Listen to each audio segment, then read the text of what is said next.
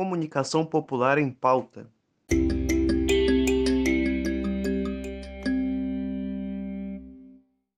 Olá, eu sou Daphne Ramos. Eu sou Paulo Vinícius Coelho. Como enfrentar o cartel midiático? Essa pergunta é feita há anos pelos movimentos que lutam pela democratização da comunicação no Brasil. O oligopólio na comunicação auxilia a manipulação da opinião pública e facilita a aquisição de poder nas mãos de poucas pessoas. A imprensa, a mídia em geral, ela não é exatamente neutra, né? Ela representa interesses sociais é, é, diversos, né? É, por trás daqueles proprietários dos meios de comunicação, enfim. Então, isso acontece sempre, né? Os meios de comunicação atuam defendendo determinados tipos de interesses sociais o tempo inteiro, né? Só que em situações de crise, como a que a gente vive agora, é, essa evidência de que os meios de comunicação atuam a partir de interesse político fica ainda mais, mais forte, mais visível, né, mais impactante. Essa fala é de Pedro Rafael Vilela, que foi secretário executivo do Fórum Nacional pela Democratização da Comunicação, o FNDC, em 2016, ano em que a presidenta Dilma Rousseff sofreu impeachment. Já na terra de José Sarney da TV Mirante, um grupo de jornalistas, membros de comunidades tradicionais e ativistas se propõe a discutir a comunicação sob uma outra perspectiva. Há uma diferença entre os veículos privados comerciais, que são a maioria, que tem uma cobertura muito semelhante entre si, e a cobertura dos veículos públicos e, e do, da, das mídias, né, dos veículos, eh, dos blogs e sites de, de mídia alternativa. Né? Por aqui, democratizar, além de informar, é a palavra de ordem. O Núcleo Piratininga de Comunicação, a Fundação Rosa Luxemburgo, a Agência Tambor e a Associação Brasileira de Radiodifusão Comunitária do Maranhão, a Abraço, além de outras entidades, realizam nos dias 27 e 28 de julho o segundo seminário Comunicação e Poder, que será sediado no Sindicato dos Bancários, na Rua do Sol, em São Luís. São 19 palestrantes distribuídos em seis mesas. Temas como webjornalismo, comunicação sindical e contra-hegemonia estão em pauta. O evento ocorre numa quadra histórica fundamental, como diria o velho Brizola, na antessala do término do governo Bolsonaro. A expectativa é de que o seminário seja capaz de debater não só os problemas da comunicação no Brasil e no Maranhão, mas também as soluções. O caráter propositivo do evento já foi demonstrado em 2017, na primeira edição do seminário, realizado na Universidade Federal do Maranhão. Do encontro surgiu a Agência Tambor, uma organização que tem ganhado espaço nas redes. O seminário é um espaço com diferentes forças do campo progressista. Segundo os organizadores, a ideia é promover um jornalismo que aponte para o interesse público, a justiça social, os direitos humanos e a preservação ambiental construindo um cenário em que a notícia não é mercadoria. Mas quem pode conversar conosco a respeito disso, com muita propriedade, é Emílio Azevedo, jornalista, membro fundador da agência Tambor e um dos organizadores do seminário Comunicação e Poder. Olá, Emílio. No contexto da discussão sobre a importância desse seminário, você tem utilizado o termo comunicação bomba suja. O que essa expressão traduz? É, Oi, Paulo. É sempre um prazer falar contigo. Estou com saudade. Apareça aqui na Agência Tambor para a gente conversar. Vamos aí responder essas, essas quatro perguntas que tu me coloca em relação ao seminário de comunicação e poder. A primeira pergunta tua trata da questão da, da expressão que eu utilizei de comunicação bomba suja, né? Tu perguntas o que seria essa comunicação bomba suja, é, o que isso representa, não é? Eu acho que a comunicação no Brasil hoje, ela, ela, se a gente puder, grosso modo, falar, pode se dividir em três eixos, né? É, duas, dois desses eixos são de atividades jornalísticas, né? Uma mais no campo empresarial, mais comprometida com, com o grande capital, com, financiada por bancos, por agronegócio, é, por mineração, enfim, a comunicação, digamos que as grandes emissoras de TV, né, os antigos grupos, a chamada mídia tradicional. Você tem uma outra mídia que, que vive um novo momento aí, digamos, de uns 15, 15 anos para cá, talvez um pouco mais, um pouco menos, que é uma comunicação mais à esquerda, não é? que também faz jornalismo, é, e que eu diria que está um pouco mais comprometida com a vida, não é? O, o, dinheiro já não manda tanto, você não tem, não está escravo da audiência, você busca audiência, mas a, a notícia não é transformada em mercadoria. Você trabalha com alguns valores aí de direitos humanos, é, de democracia, de justiça social, né, de respeito à diversidade, de respeito ao meio ambiente. Quando se pensa comunicação bomba suja, é, do ponto de vista ideológico, ela serve ao interesse da extrema-direita, ela, é, ela, é a porta-voz da extrema-direita, é que eu estou chamando de comunicação bomba suja. Ela tem como características é o golpe baixo, né? o ódio, essa disseminação de ódio, a violência e a mentira.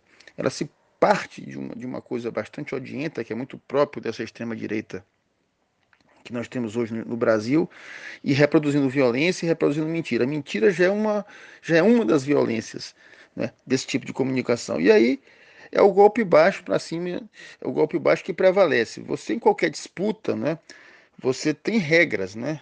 Qualquer disputa dentro de um campo civilizado, você tem regras. A comunicação bomba suja, que eu chamo esse eixo de comunicação de extrema direita, ela não cumpre nenhuma regra.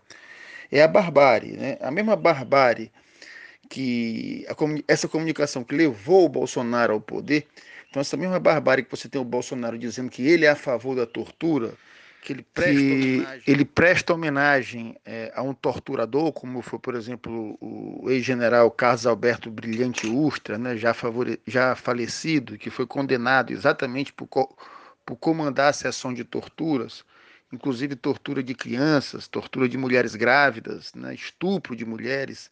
Então esse Ustra, esse, esse, esse general, foi condenado por esses crimes e o Bolsonaro prestou uma homenagem a esse general.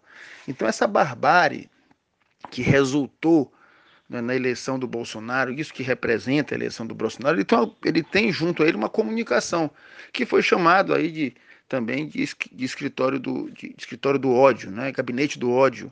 Eu chamo de comunicação bomba suja.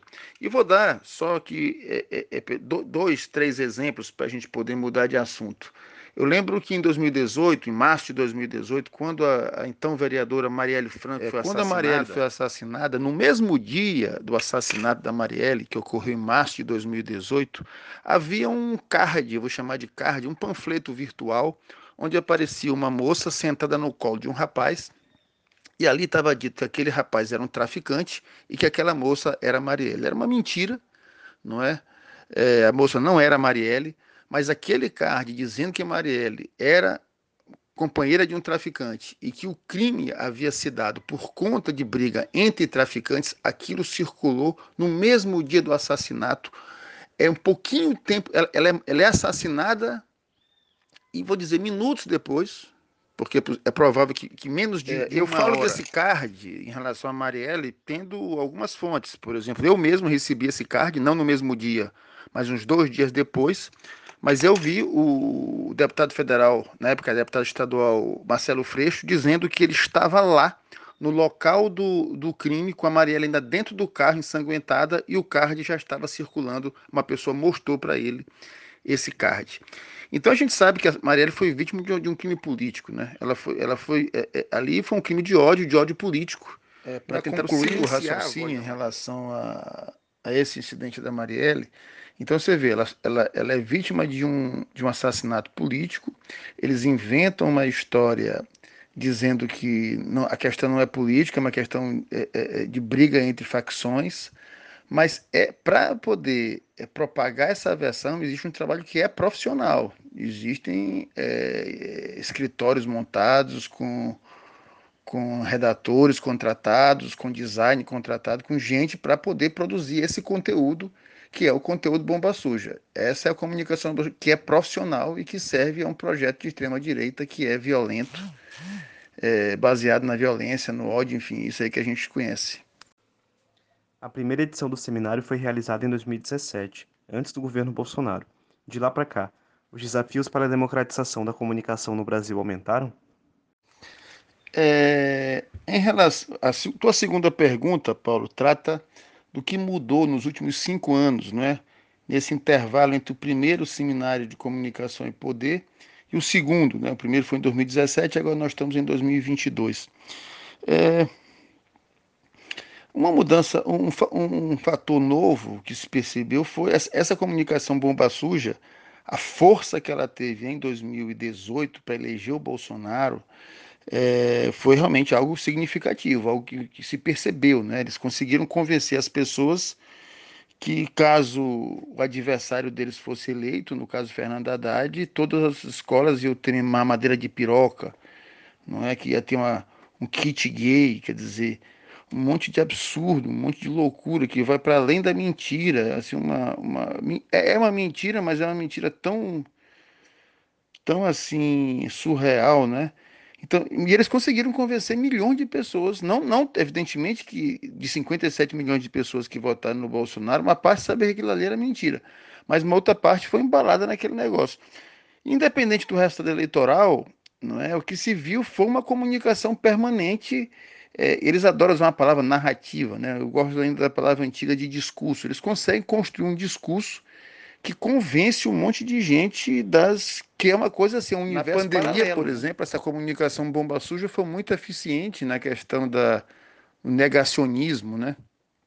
Então você tem um fator, uma diferença, essa comunicação de extrema direita que consegue convencer milhões de pessoas de que azul não é azul, que azul é amarelo, né? e amarelo não é amarelo, amarelo é verde, e verde não é verde, verde é vermelho, quer dizer, uma comunicação que mente muito e que tem cria esse universo paralelo.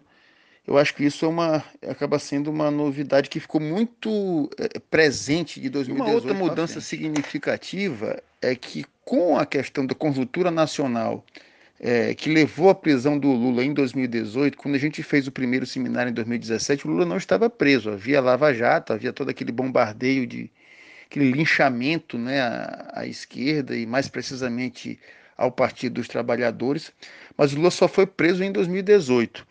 É, o que se viu de lá para cá foi uma. As pessoas começaram, a, principalmente a esquerda, começou a levar um pouco mais a sério a própria comunicação de esquerda, porque foi onde que ela teve, né? Como a esquerda teve toda a, a, a mídia de mercado, os cartéis, a conjuntura nacional acabou forçando uma valorização e um reconhecimento de um papel de uma comunicação que antes se chamava de comunicação alternativa, comunicação popular, comunicação contra-hegemônica, enfim, a comunicação que está fora desse grande cartel. E logo que é após é o trabalho mercado. do Intercept, foi exatamente a comunicação mais à esquerda, é, aí de norte a sul do Brasil, que abraçou a, a matéria do Lean e começou a pautar, e a coisa começou a chegar na sociedade. Aí, num terceiro momento, a mídia de mercado a Folha de São Paulo, Reinaldo Azevedo, enfim, começa a se juntar, a Veja, né, começa a se render a, aos fatos e perceber que a Lava Jato tinha acabado, tinha desmoronado, não é, a partir de uma matéria jornalística feita fora, não é, da grande mídia. O seminário Comunicação e Poder tem um forte aspecto propositivo. Prova disso é a agência Tambor, fruto da primeira edição do seminário. O que você acha que pode ser proposto a partir desta segunda edição? É, bem, Paulo, em relação a, a propostas, né, vamos ver o que, é que surge. Né? A agência Tambor não foi algo que foi, não foi planejado, né? surgiu dentro do, do primeiro seminário a ideia e que acabou sendo abraçada por algumas organizações, mais precisamente por três organizações, entre elas o antigo jornal Verde Fato, que a gente fazia parte.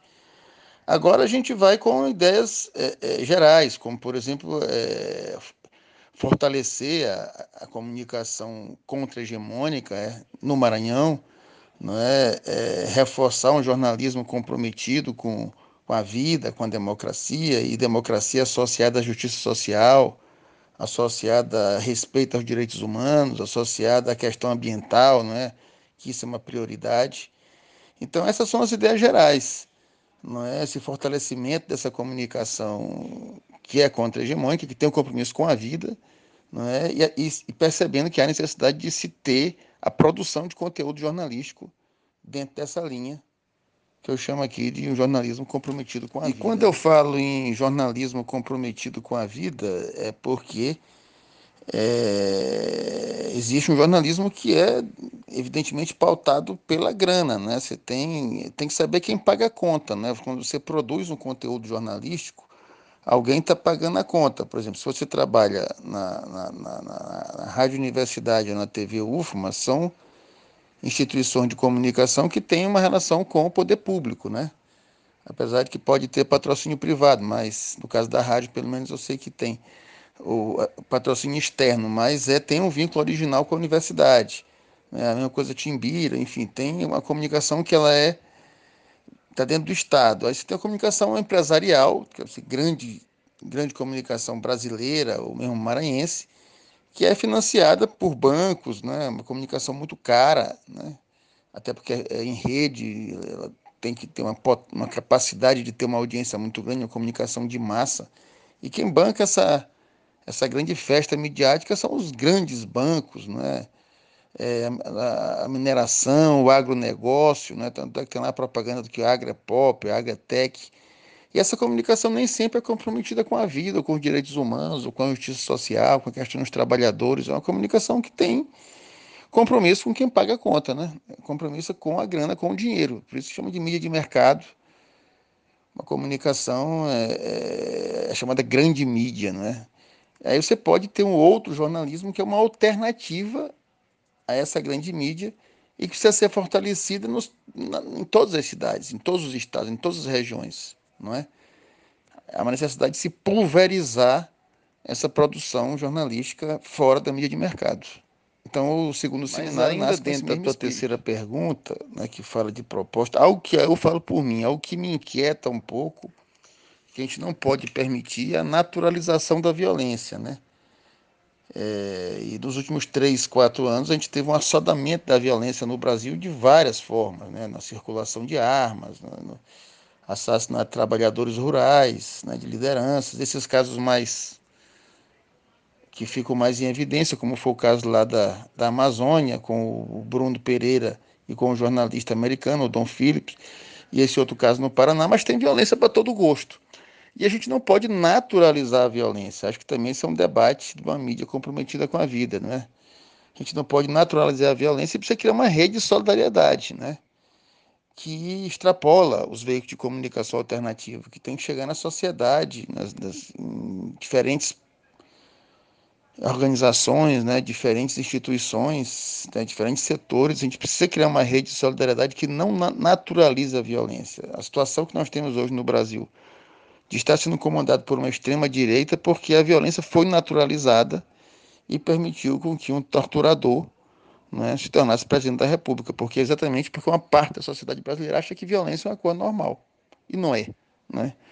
Uma sociedade civilizada não pode conviver com a violência. Então, acho que é um desafio da comunicação também não naturalizar a violência, de mostrar que a violência é algo absurdo e que precisa ser combatido e dado, então, dado fim à violência. O desafio desse segundo seminário é buscar formas né, de se criar é, de, de, aproximação. Né, de, de, hoje, por exemplo, eu estava conversando com o pessoal de Vargem Grande, que tem uma comunicação comunitária lá na, na, na, na TV Quilombo. É, buscar aproximação, a gente precisa se aproximar para jogar junto, né? uh, as diferentes experiências. acho que é um desafio da comunicação contra-hegemônica é aproximar as diferentes experiências de comunicação que existem dentro do Maranhão, que existem na região. Uma das mesas, por exemplo, é o desafio da comunicação na Amazônia, uma mesa da, do segundo dia à tarde. Então, acho que isso, esse desafio de, de fortalecer politicamente essa comunicação contra-hegemônica numa perspectiva de compromisso com a vida, em oposição a essa política de morte da extrema-direita, acho que é um objetivo geral desse seminário, desse segundo seminário.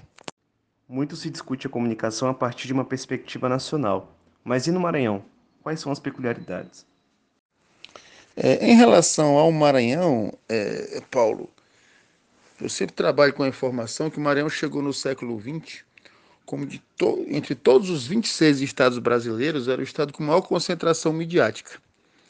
Não é? Então, entre todos os 26 estados do Brasil, nós chegamos no século XX ali, depois do ano 2000, como o estado brasileiro com maior concentração midiática.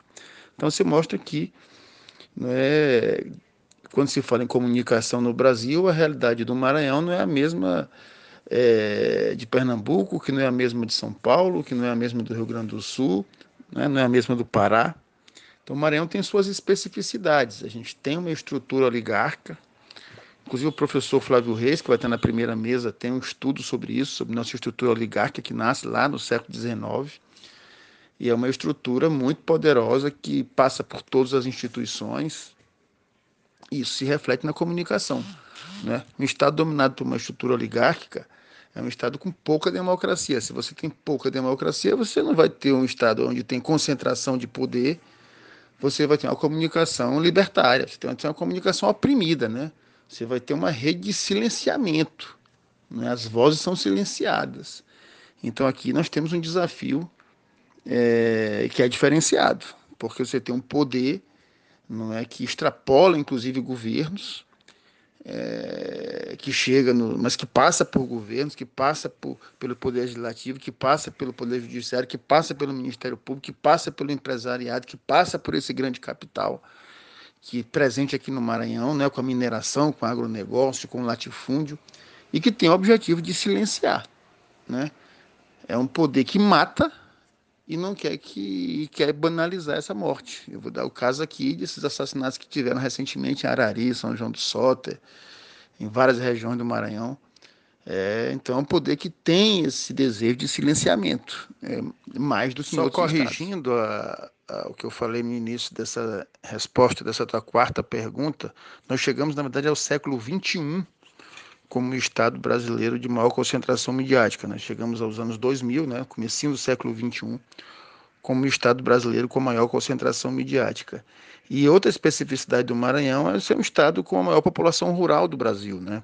Isso também muda.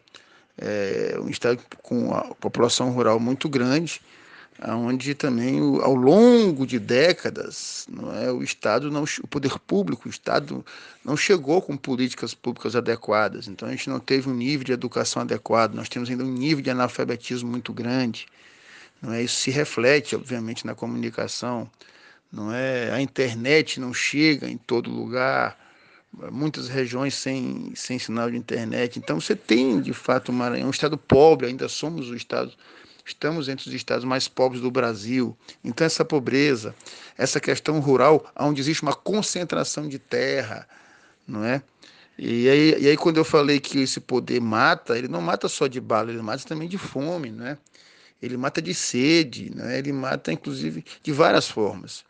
Não é? Porque a forma de exclusão social, no modelo de desenvolvimento que tem no Maranhão, e que já vem de longe, é, a forma de violência é, ela, ela se dá de várias formas. E com essa conjuntura nacional, isso ficou ainda mais assodado.